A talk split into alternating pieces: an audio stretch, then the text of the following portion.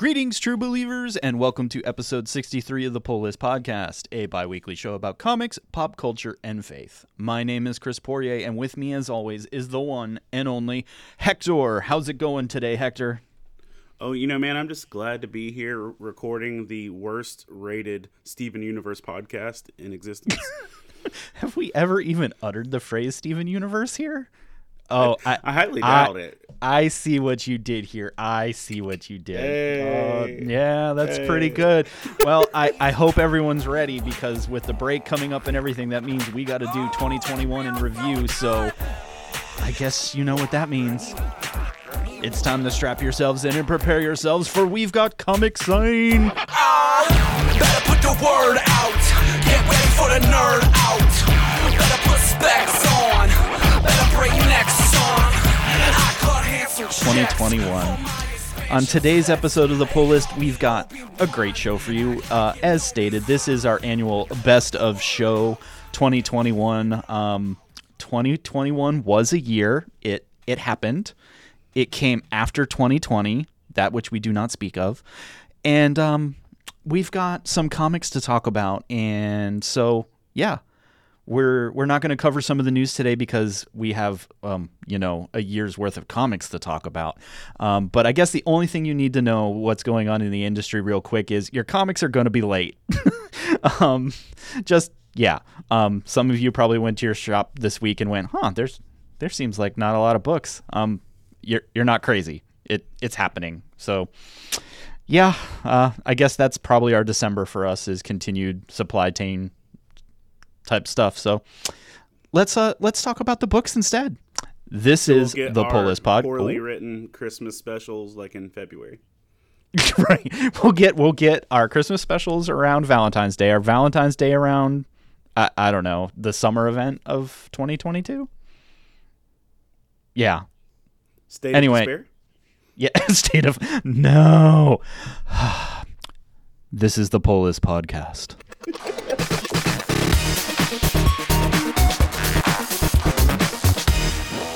So Hector and I have developed uh, rather painstakingly, um, which means no, hold on. I I want to I want to actually say how painstakingly this was. I oh, pulled okay. uh, all four long boxes that I filled up, which is a really gross sentence. Um, yes, all I, all four long boxes I filled up since um, like COVID started. And sat down and went through all of the books and sorted them and pulled out an entire long box full of stuff I never want to see again. And I'm going to sell for like really cheap at a like Christmas market this weekend. And um, like actually sorted through all my books. So like I didn't just like, you know, make a list. I sat down and like pondered. Like so you did, in the you, brain level. You did not sit down and make a list and check it twice is what you're saying? I checked it a few times, you know, but did did yeah. you figure out who was naughty and nice? Uh, we're going to talk about the naughty a little bit later. Um, yeah, some stuff coal happened. for y'all. Coal for y'all. So yeah, the format for today is we have about ten books, series, et cetera, a piece, which is a lot. We normally cover five. Um.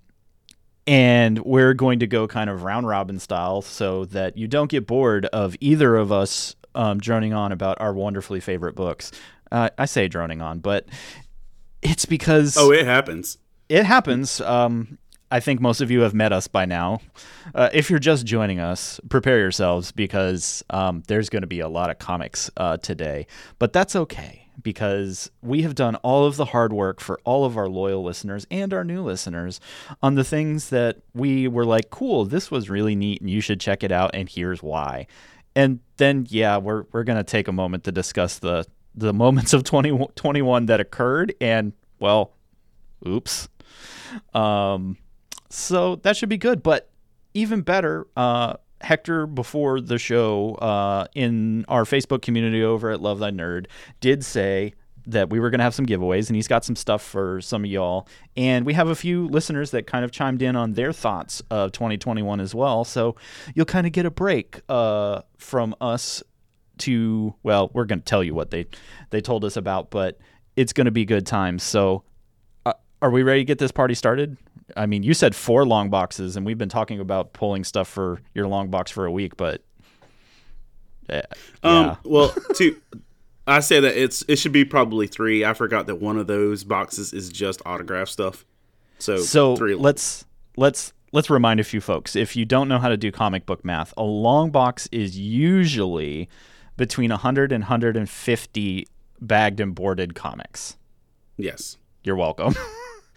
I, thanks for reminding me of my sad state. And like, uh, so that's, let's say, uh, four hundred fifty comic books at, at an, an average, average of at, five right. bucks a pop. Yep. Don't do math. Don't do math. Math is math is bad for comic collectors, and I just want to publicly apologize to my wife and my bank account.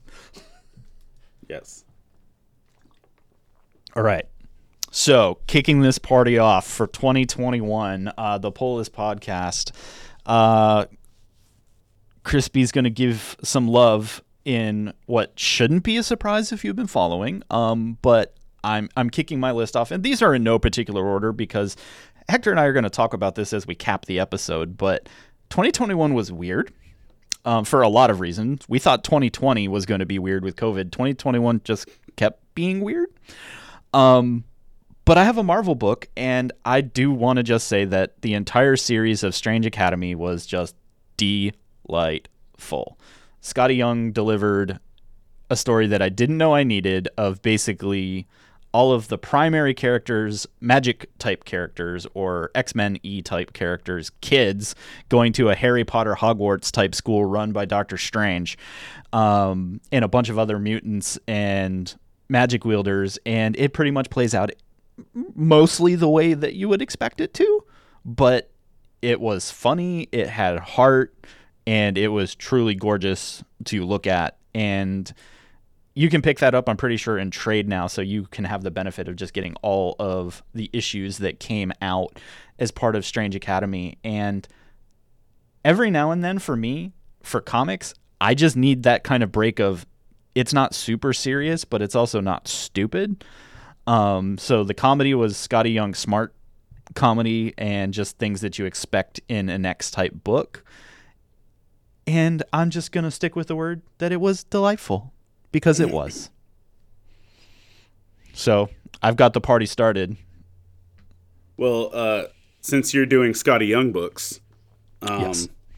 Look at you being organized and intentional. Was that on purpose? Look at you.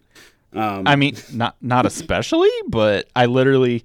He, he's looking at our, our production notes, and I just put them in you put every the other only order. Two Scotty Young books back to back. Oh. One of each of us. Oh. So. Well, there you go. I Look, meant to do that. Yes, I was like, "Wow, you're so professional, Chris." don't don't lie to the people.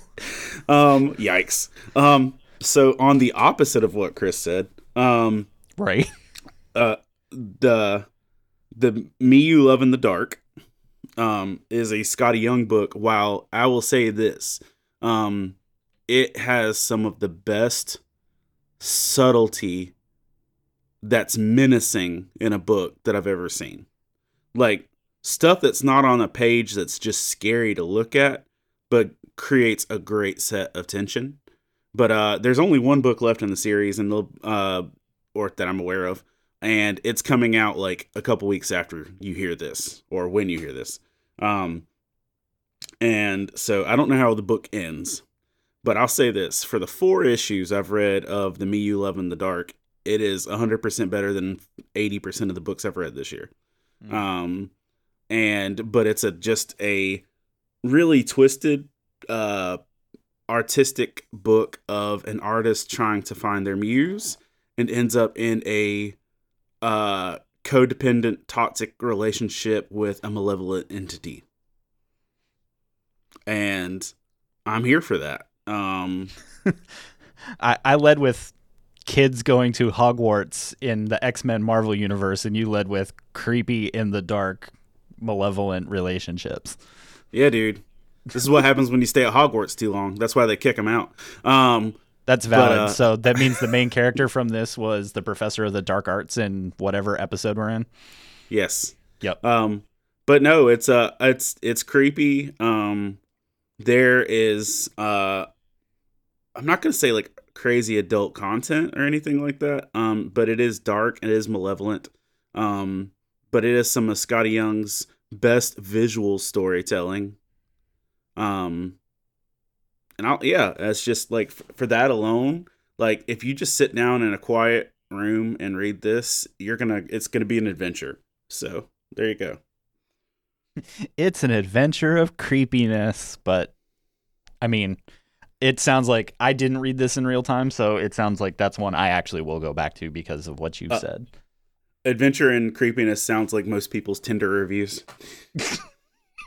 Yee. Um, Wow, how do I transition from there? Well, let's transition to even creepier still, because this, I think we talked about this even just in October in general, that a lot of like creepy stuff that I typically don't read came out in twenty twenty-one, and I was down for it, which I got nothing. But so my second pick for twenty twenty-one is the four-part mini from uh, Matt Kent called Fear Case, which was about the Secret Service agents that when the new agents come to this field office, they have one year to try to solve what this, where this case is and what's in it.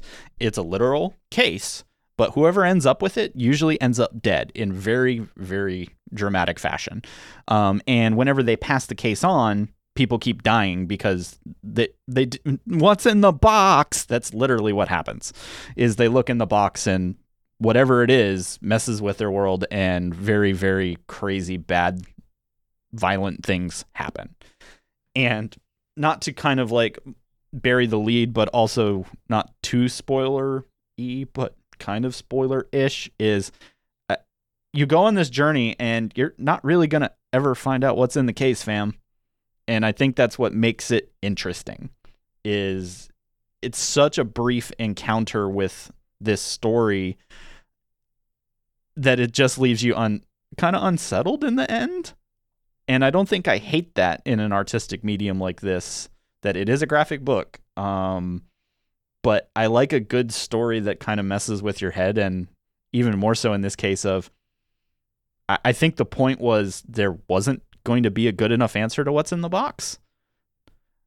And that not answering that question is equally frightening to whatever could have been fully described. Like they give you a glimpse of what might be going on, but it, they don't really ever fully resolve it. So uh, I'm here for that reality. And it's, it's an interesting graphic wise as well, that, like I said, it's, it's violent and all of that, but it's also very subtle in the colors and everything that was done. So if you're just looking for that kind of, I mean, and I'm also looking that Hector's going to follow this up with another creepy book. You um, put these in order, homie. um, that, yeah, we're, we're okay. twenty twenty-one wasn't this bad. um, we're okay. Right. Um, eh, that's fair. So Fear Case, Matt Kent, um, from Dark Horse, I think is worth some of y'all's time if you're into looking for something that's just uh, it's different but also a little dark. And well, dark is in the name Dark Horse for a reason, home of Hellboy and a bunch of other kind of creepy stories. So this was just kind of a fun short, and you can grab this one in trade as well. So I I do have a couple series here for our year in review that just allow people to pick up, do a single read, and go, oh, that that was what that was, and you can put it back on the shelf and not open weird cases that friends may gift to you. Sure. Yeah. I mean, I think that's what that book was trying to teach us. Yeah. Don't open the box. Don't open the box. Um, for me, uh, going, keeping with the creepy, uh, and, you know, I've been saying this since issue one, but uh, the Nice House on the Lake, uh, issue six just dropped. I haven't read it yet. It's sitting over to my left on my four stack high pile of long boxes. Um, but uh, a apocalyptic s- alien benevolent supernatural book where a group of friends are gathered together to celebrate their only mutual friend's birthday. They're all assigned a uh, symbol and a label, that is the engineer, the artist, the pianist, the whatever. Um, and once they assemble for the party, uh, the world ends outside of them, and they're protected in a perfectly serene, uh, endless Amazon wish list fulfilling house on a lake where they can't die.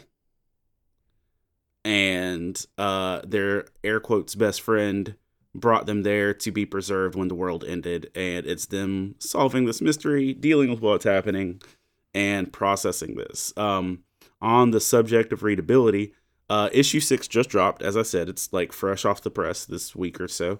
Um, and they are taking a five month hiatus, is what I read, um, before continuing with the rest of the series. So, I was gonna say, is this an Image book? But it's it's not. yeah, it's D it's D C, it's but D C. But honestly, it's you wouldn't know it's D C by quality.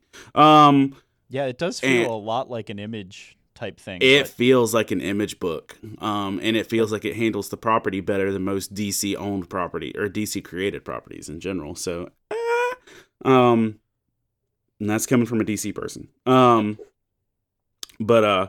Yeah, it's it's been a wild ride every issue. I don't know what's coming. I don't know what's happening. Every issue is like a wah like moment, and um, uh, the art's it's I was gonna say fantastic. The art's good. Um, it is very effective in telling the story. Um, it's dark, but like I just it's one of these things that if I feel like a book is predictable, or that it's, I'm hearing the same old story again and again and again, I don't care anymore. And right. this, like uh, the Me You Love in the Dark, has straight up been, I don't know where this is going per se, and I'm enjoying being entertained. So uh, I'm sure that there's deeper themes and elements you can pull from all of this, but straight up, if you want just something to entertain you, um, this is it. Like uh, both of the books I've mentioned, The Me You Love in the Dark and uh, The Nice House on the Lake, I've got like a thirty-year-old like elementary school teacher in my congregation that said, "Hey, can I borrow those when you're done?" Like I'm just like, it's interesting. So um, sure, yeah, that that that's where I'm at with that. And I think I'm done with the spooky. Maybe, nope, sort of. Never mind. Go on. Fair enough. So changing gears, uh, as one would probably expect in a year in review type format, I, I, I'm going to go back to saying good things about Marvel again, which I know comes as a shock to some. But then again, uh, what book has has Hector and Chris both been like, yeah, yep, mm-hmm, this is this is the Marvel book. Um, so uh, shocker time, uh, Daredevil.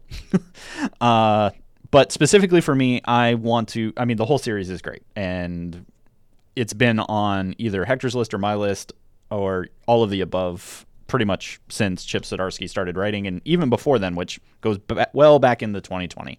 But Daredevil twenty and stuff, right? Yeah. And because, yeah, I picked up in the middle of his run, the previous. So, but Daredevil twenty-five is the book specifically that hits me for this year because actually I am really okay with the reveal of Elektra taking on the mantle during the middle of all of this, and twenty-five is where that actually occurs.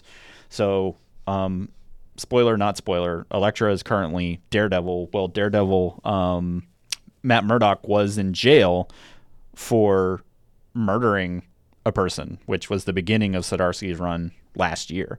So, you know, we knew that Chip was going to do pretty wild things with the series from the get-go because Daredevil's usually not that guy. Like, Daredevil is that quasi-Batman foil of I got to work out my aggression and I beat people to a pulp, but nobody ever dies except that one time. um, oops.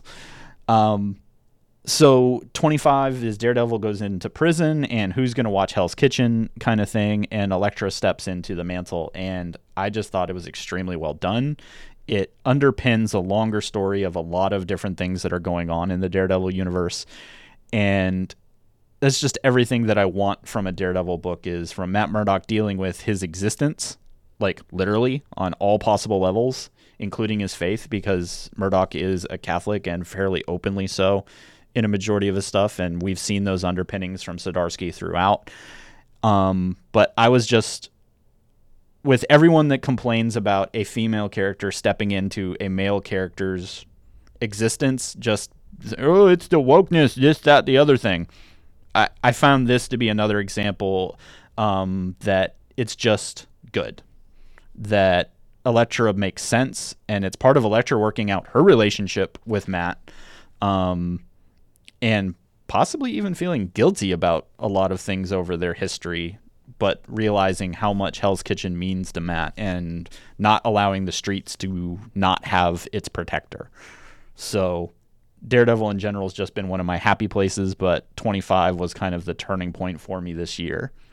So um, uh, read Daredevil? Yes? Yes? Uh, my only addendum to that is, for the first time since I picked up Daredevil like three years ago, um, the prison Matt stuff felt weak. Right. Um, and I personally, if we were just giving Elektra a chance to be Daredevil, great. I understand that. Cool. Good talk. Um, but I would have almost rather Matt be M I A for a season, and then we get one issue where he pops back up. I get the storyline development of it and how he needed to get out and everything. Right. It did, but I felt like weird. It felt weird. And I also still, I, I hate the requirement that your book has to be involved in whatever ridiculous cosmic crossover is happening. Oh, and, right. And so King in Black happening in the middle of Daredevil in prison, Uh, like was literally two poop sandwiches, like together. So, man. But it's it still found its way out. It found its way out, and I'm good with it.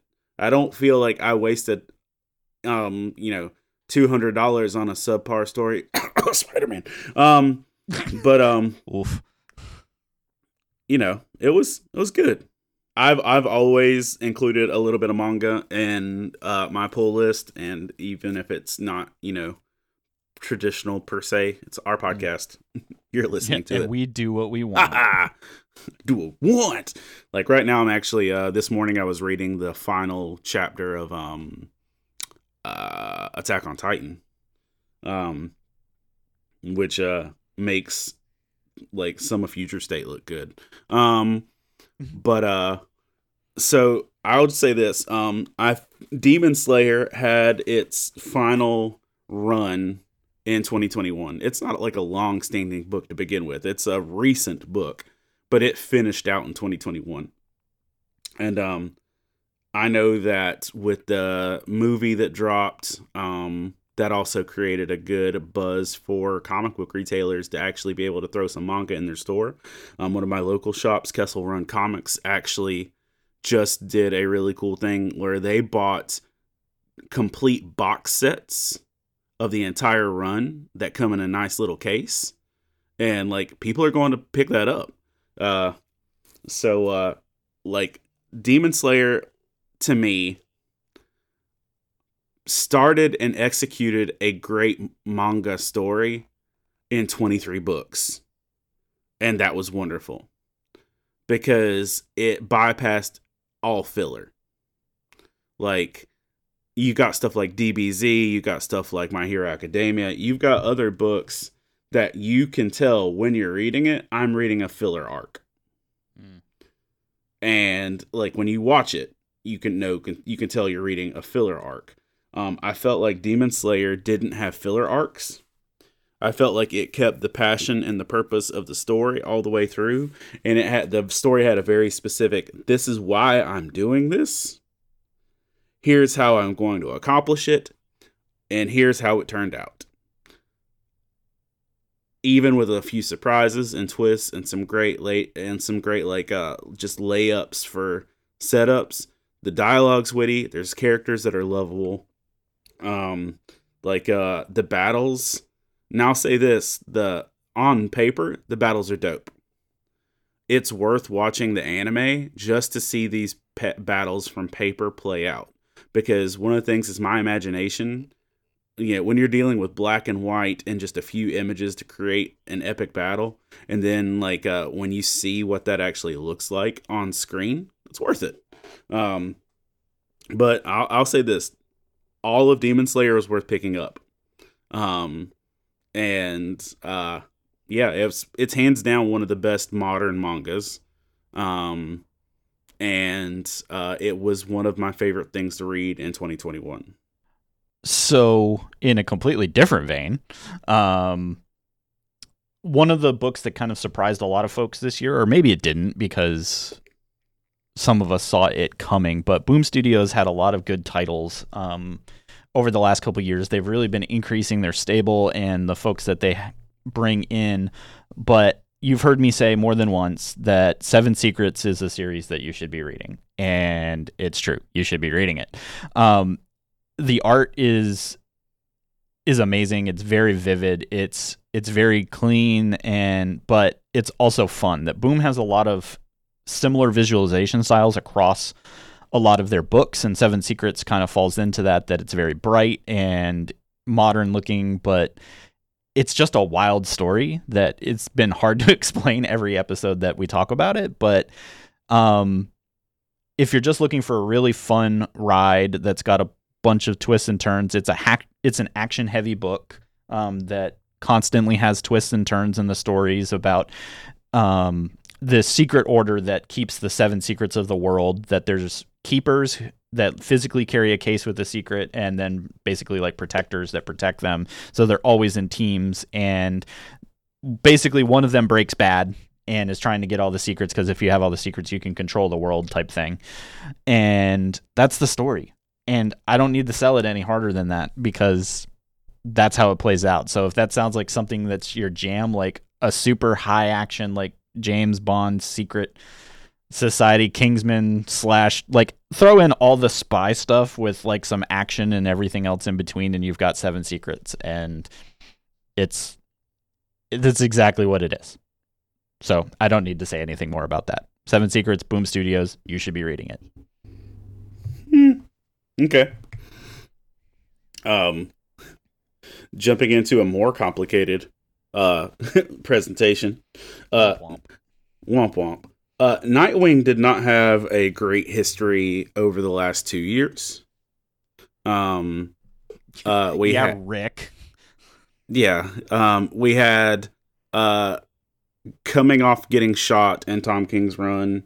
We had the whole uh, amnesia arc, with him being Rick Grayson, cab driver slash vigilante instructor by night, um, and, and introducing a love interest that we knew was never going to stick around, um, that I actually invested in, and I'm sad. Anyway, um, and now currently we're in Fear State again. Meh. Um, but sandwiched between those two things was a six-issue arc, which I'm assuming continues. Dear God, please let it continue. After Fear State. Um, but there's a six-issue arc uh, beginning in issue seventy-eight of Nightwing called Leaping into the Light. And I believe it's written by the same person as Seven Secrets, correct? Um, Tom Taylor? Yes. Look at you just butting up artist-like compilations. You're so talented, Chris. Don't stop lying to the people. Um, I'd rather be lucky but, uh, than good. Yeah. Um, but I'll say this. Um, Nightwing Leaping into the Light, six issue arc. You don't have to know what came before it. You don't need to know what came b- after it. But I'll tell you this. That one arc, which is in a trade, is A, the best Nightwing story written in my adult life. Um, B, uh, the best of D C as it is right now. And uh, it's encouraging, it's uplifting, it's hilarious, it's heartwarming. There's a dog, if that matters to some of y'all. There's a villain that uh, literally like was like, oh snap, like literally caught me off guard. So um, for if you've noticed that most of this list outside of Daredevil has not been your typical cape and tights books. Um, this is a cape and tights book. But man, it's a good one. And I'm not telling you to read anything past that. But if you read The Leaping into the Light, beginning if you're reading single issues beginning in Nightwing seventy-eight, uh, or if you just pick up the trade paperback, um, it's it's Nightwing at his best. So that. Nice. I guess I need to look at that because it's another I want to like Nightwing. Um, but Future State and Fear State were things, and yeah. Um, saving it for the end of the podcast. Uh, so rushing right along to my next wonderful pick for twenty twenty-one is, d- do y'all like turtles? Do, do you like teenage turtles who happen to be mutants and ninjas? D- do, do you like the Teenage Mutant Ninja Turtles? Do you, or do you even know what I'm talking about? Well, T M N T continues. Kevin Eastman keeps writing books and a small team of awesome people writing books around him. But this year we got The Last Ronin, um, kind of a future story of most of the turtle fam getting wiped out except for one. So huh, see what they did there. Last Ronin, you know, last ninja, no master. Got it. Good. Um, but it just feels different in the T M N T universe. Now, if you've been reading comics, you understand that the turtles are not like super close to the T V show that a lot of us grew up with where it's happy-go-lucky that no, they're ninjas and stuff happens. And the Foot Clan's really kind of evil, not like sort of haha evil, but like evil. Um, but The Last Ronin's been a really neat, gritty look. It's, you know, I guess you could say it's kind of like their Dark Knight. Is that fair? Because you've been yeah. reading this too, right? This that, is this is their Dark Knight Returns type book.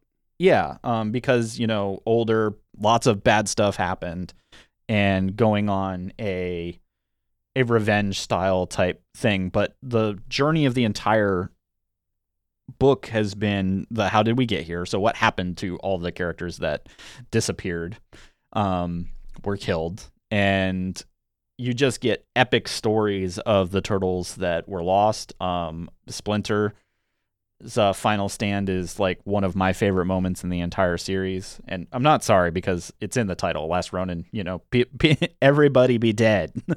um, but we're getting walked through the who's not dead. And it's been cool because for me, unapologetically, uh, a good friend of mine is, you know, got to step in and do a lot of the art of these books. Ben Bishop continues to be a rising star in the turtle universe and is just a neat guy that's been like, he is the f- fan that got turned into, I get to produce these books like on the near reg and work side by side with Kevin Eastman, who's been, you know, one of his, um, just, he looks up to Kevin and just adores Kevin, and Kevin's a good dude and a friend of the show here as well. And so you should be reading turtle books, like no lie, but Last Ronin, if you want just a real gritty look and a really solid story with good Eastman art in it, but also um, a lot of the writers from I D W that have been writing over the last couple years, um, Waltz and other guys are just bringing their A game into this series. And so if you're into the turtles, it's it's someplace that you want to dive into and kind of get a good look at because it is not like other turtle books, but it also fuels that nostalgia feel for you as well. You will recognize all the characters, but in their future um, Dark Knight-ish type environment. So it has easily stood out as one of the more interesting books for me this year. And uh, on on the just interesting level, um, and this was one of those books that uh, I knew was something special, but also didn't know if I wanted to keep reading it. Um, but um, with uh, the my other pick for this one uh, coming up is um uh Carmen, which is a five issue story, um and moderate trigger warning, um about a young woman who takes her own life, and a eclectic, um compassionate spiritual guide that shows up to escort her to her afterlife after she's dealt with what she's done. And it is literally these two women uh, floating around reality. Like, they're invisible and just kind of like bouncing off of structures and talking about life and the damage and trauma of what life looked like, all with some really whimsical art. Um, now, there's already suicide mentioned, um, and the main protagonist is, or not the main protagonist, the the the character that's not Carmen, um, uh, is naked for at least the first three books. Like, it's not like, ooh, sexy naked, just like, here's my body, just um, naked. just naked, um, and it's dealing with a lot of like pain and trauma. There's a lot of stuff that um, I. You know, literally, it's just one of those books I didn't know where it was going. Um, but saying this on the other side of it, um, five deep into it, um, as it's concluded, it was worth reading. Um, it's lasting. Like, it should, it'll be one of these trades that will, as a trade book, will have like a long-standing thing. And it also, like, it's set up a universe mm. and an infrastructure. Like, when dealing with eternity and with dealing with death and stuff like that, that was creative. And um, I would actually be interested in exploring more, because apparently Carmen was rogue, and the fact she actually tried to help the people and not just point them in the direction.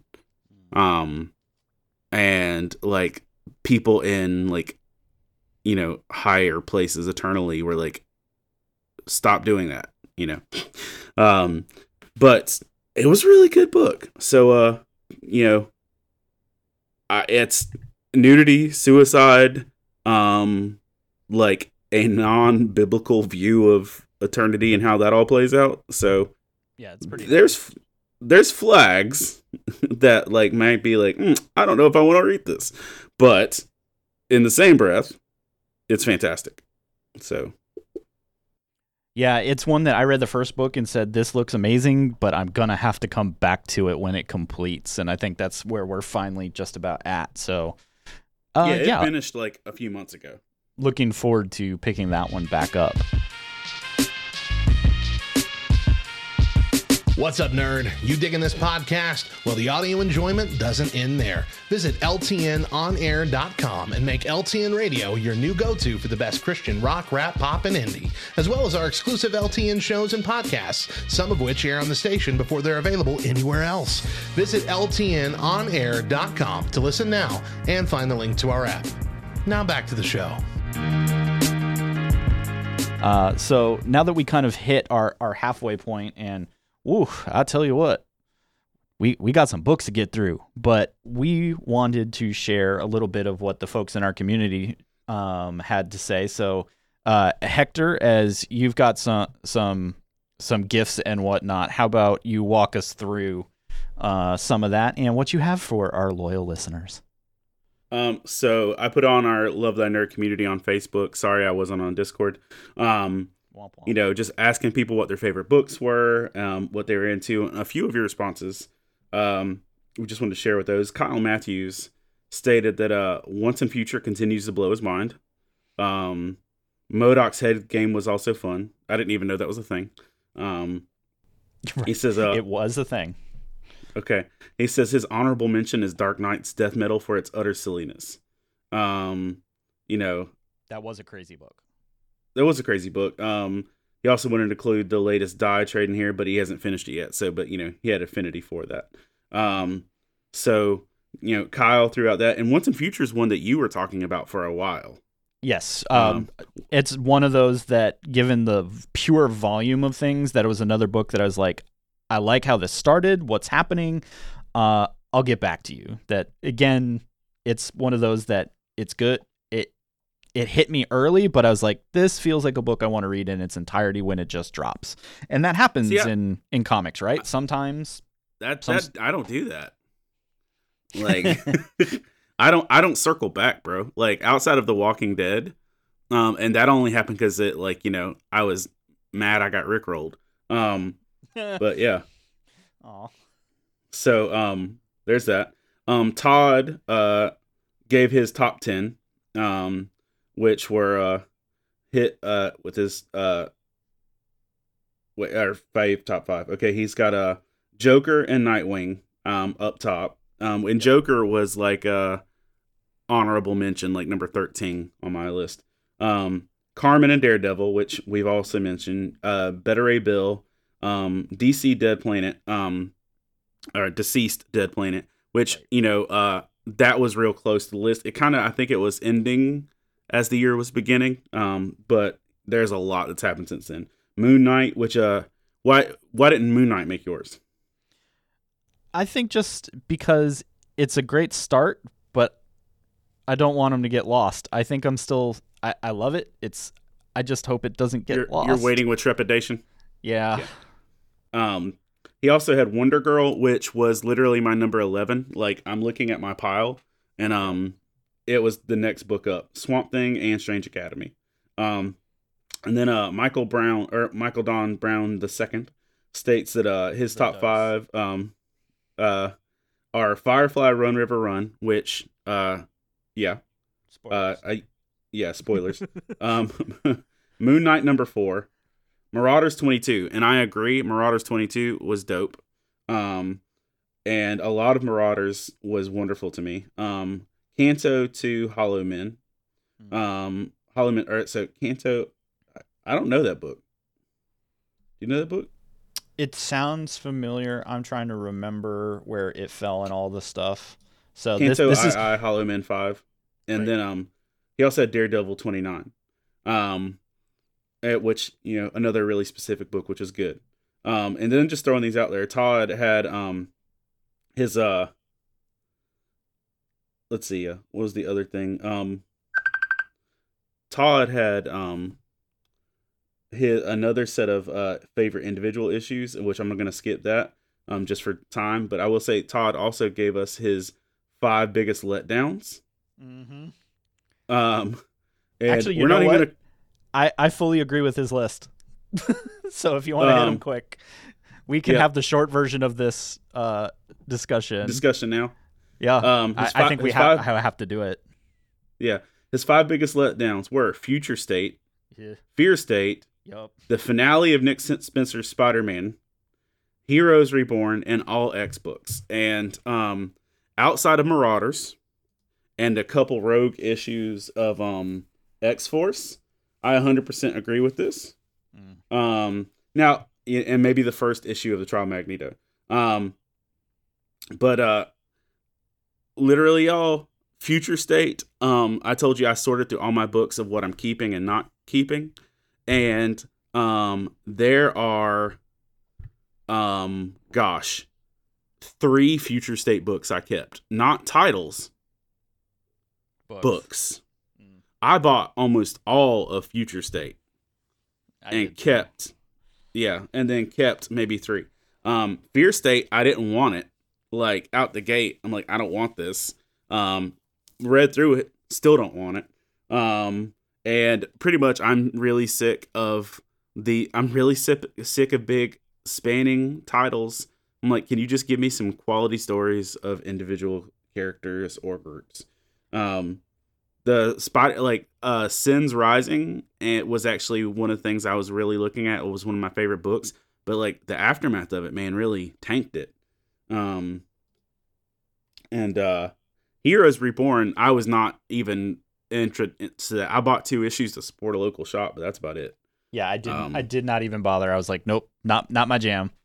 And the X books, like Hickman's lead up to everything, I was like, oh, this could be really good. And then it took me two issues of the regular line to be like, I'm good. Nice try, though. Yeah, so Uh, Todd, we didn't ask for your least favorite books, but man, we agree with it. Yeah. Um, and it's, it's true. We, we have ended up in twenty twenty-one with a true separation of comics and state. Dun-dun. Yeah. Enter podcast title. Yep. We got the title in the show. We can continue now. Um, but yeah, so that, those were my least favorites. So you want to go ahead and hit your, your next run ups?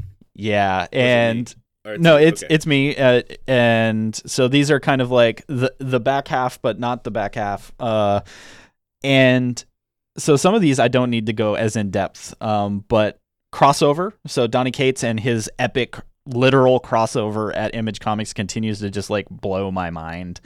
Um, that he went to all the creators at Image and was like, I want to write a cross like a literal crossover with everyone, and they're like, what do you mean everyone?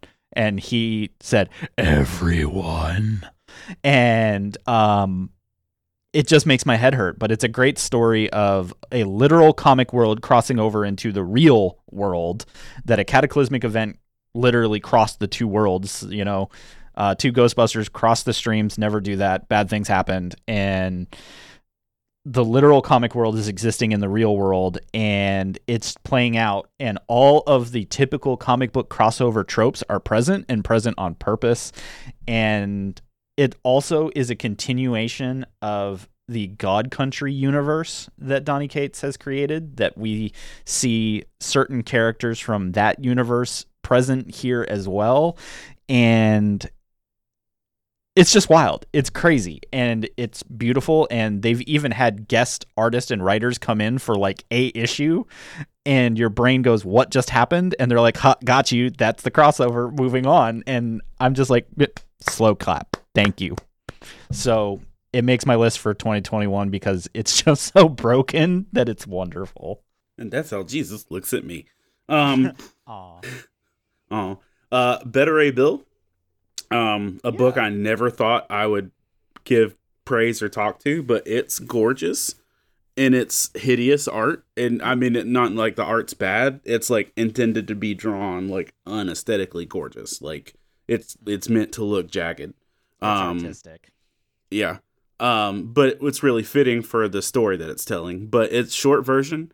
Better A Bill wants to be loved and to feel valued.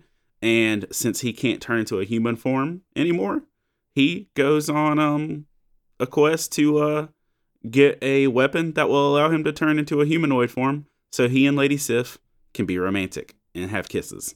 Um, but on a much deeper level, it's really just dealing with your own insecurities and identity and stuff like that. And Ship, um, you know, which you might know from some other Marvel things, like, is sentient, and his ship loves him and actually tries to care for him and do some cool stuff. And um, it, it's really a uh, I'm struggling with my worth and value because the person I want doesn't care about me, while someone is standing there loving me unconditionally, and I'm not seeing it. And I need to actually come to terms with the fact that I'm worthy and valued.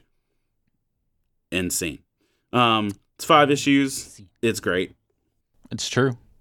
So I'm throwing in another short series from Marvel here as well, because I'm disappointed they're not going to finish it. But here we go. Uh, Nonstop Spider-Man. So we talked about, you know, Spencer kind of being a letdown in the crazy, that there were great little pieces of Sin Eater, right? And there's always half a billion spider books on shelves, it seems like, from time to time. But Nonstop Spider-Man literally is, as the title suggests, action kicks off in the first book and it never stops.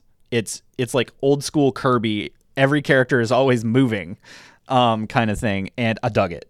That it was it was a really gorgeous Spider-Man. It was Spider-Man, um, Peter Parker high school level Spider-Man, dealing with there's bad dudes in the city that are trying to get me and stuff. And he just doesn't stop moving through, like, I think the book's ending at five, six, or seven. I forget. But it was supposed to be an ongoing, and they're like, yeah, whatever, because not enough of you nerds read it, and I'm disappointed in all of you. Um, because if you're just looking for basic Peter Parker just screaming at the top of his lungs because nothing is going the way he thinks it should, but he's helping, um, Nonstop Spider-Man just literally was this crazy ride, and like I said, it's gorgeous in Spider-Man terms, which if you just dig Spidey doing Spidey things like a Spidey can, um, Nonstop Spider-Man, uh, you missed out. And I guess we just get to sad face for the rest of the year because it's not going to finish. Womp, womp. We missed out because too many people were buying like other Amazing Spider-Man books and titles. And so they couldn't afford to pick up another new book. I shake my fist. Mm. Um, yeah, right. Um, uh, coming up uh, on mine, just uh, this is a single issue of Batman Black and White number two. And uh, not only is it a single issue, it's a single story in a single issue. Um, okay. Which is because it's an anthology book. Um, but and I've mentioned this on the podcast before, and I actually wrote a devotional on it in the New Faith and Fandom. Um, but uh, Batman and the Unjust Judge, there's a dying pastor and Batman have a conversation about what it's like to be loved and what prayer actually means, and um, that God isn't unjust in how he deals with our prayers. He just hurts oh, to right. hear from us. I forgot um, about this book. Yeah. Um, and uh, I probably would have too, but I wrote about it. So it was kind of like all, um, you know, uh, it was in that capacity. So that's, um, that's another thing. Um, so yeah, that was mine. It's, it's, it's a, a small story, um, literally a few pages, but it's Tom King writing, um, about the Bible. And if you'll notice, this is my only Tom King book of the year.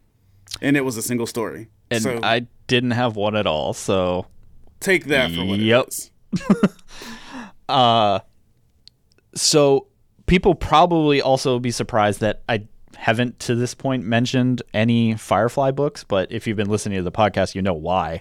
Um, and it's because Pax Run started great a year ago and got lost in the journey, but they did a lot of cool things with minis kind of in all of it. And this is where I agree with our listeners that River Run probably was one of the better entries into it. And as a standalone story, it literally is the story of what happened to River during her confinement, um, and her brother actually rescuing her. So for all of you brown coats out there that are trying to figure out, you know, we know that part of this story exists in the show and in parts of the comics, but we never really got walked through how she was rescued and parts of what they actually did to her to turn her into the weapon that she became.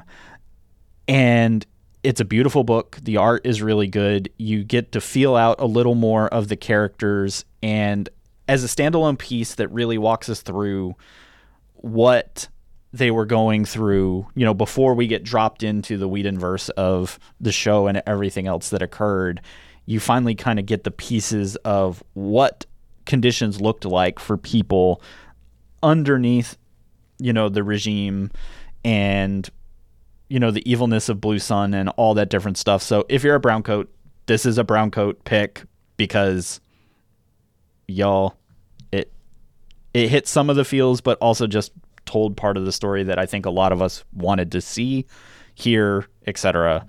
Um, so, yep, it's okay. it's a it's a great pick for for the brown coats, and so go for it.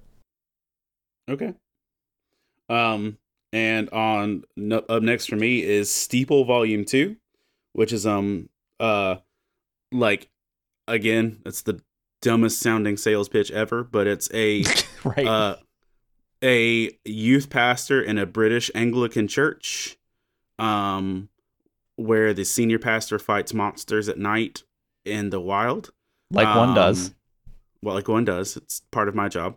Um, yeah. If you didn't know but, that, that's that's the side of the job that Hector and I never talk about. Yeah. Um. So they uh. A youth pastor moves to a small town, joins a church to as her new commission, um, and on her way into town, be- accidentally becomes best friends with be- what is the equivalent of a youth pastor of the Church of Satan. And the two become best friends. They help each other out, et cetera. They both have a conflict of their life and faith where they feel like failures or frustration, and un- unintentionally they swap their places. The uh, Anglican youth pastor decides to go uh, help the Church of Satan, and uh, in a move of repentance, the young lady from the Church of Satan joins the church and tries very awkwardly to um, live like Jesus. And in the midst of all this, um, there are kaiju fights with aliens and a werewolf who no longer turns into a werewolf, but instead he just turns into an aggressive forty-year-old nerd. Um, that. Not even say anything else. If any of that floats your tea, Steeple Volume one is wonderful. Steeple Volume two is hilarious. And, um, but you've got to be able, I, I think I just like it because I work with churches and this is hilarious to me. So yes, it's, it's in a, trade. Yeah. I mean, I'd watch that show either way, but I guess I don't have to, I can read the book. So I'm going to do that.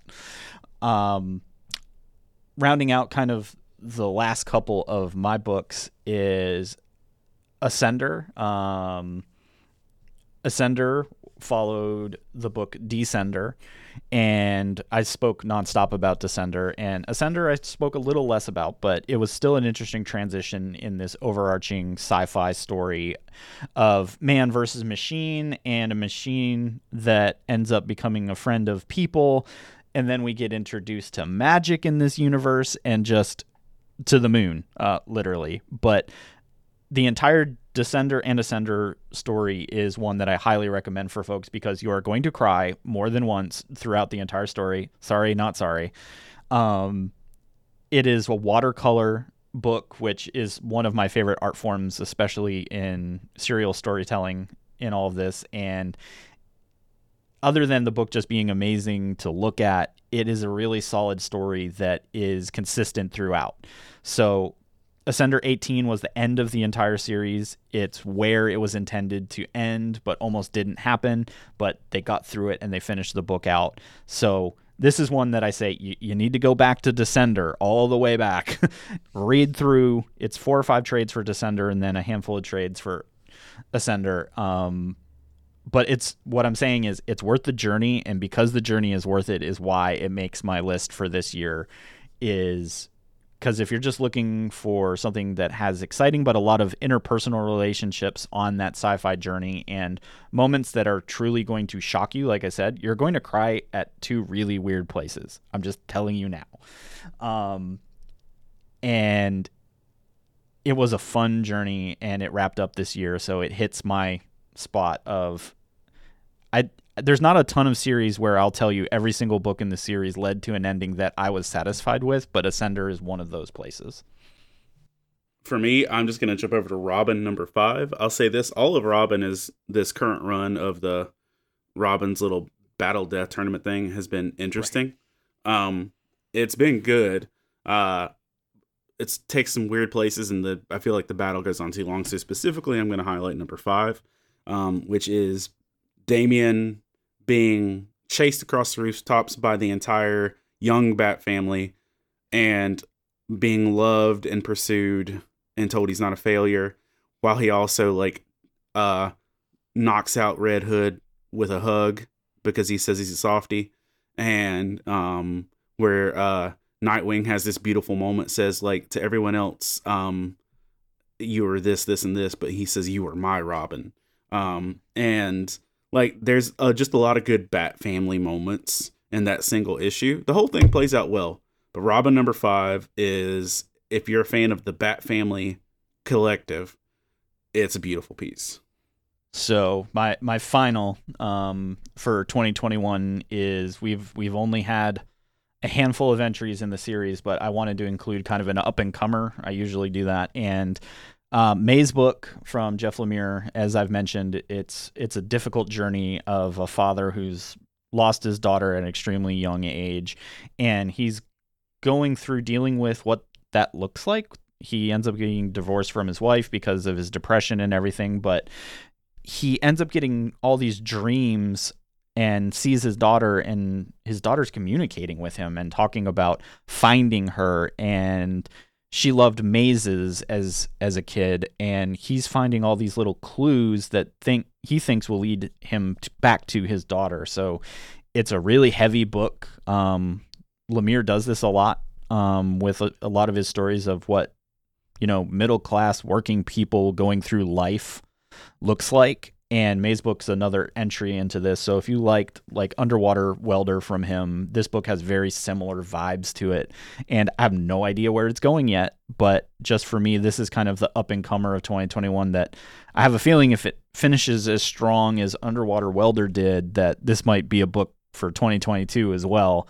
But um, Jeff just does really good stuff handling complicated subject matter, and May's book is just one of those examples for me. And we've talked about that, I think, the last two episodes at least, or at least the last two. I think book one and two have come out.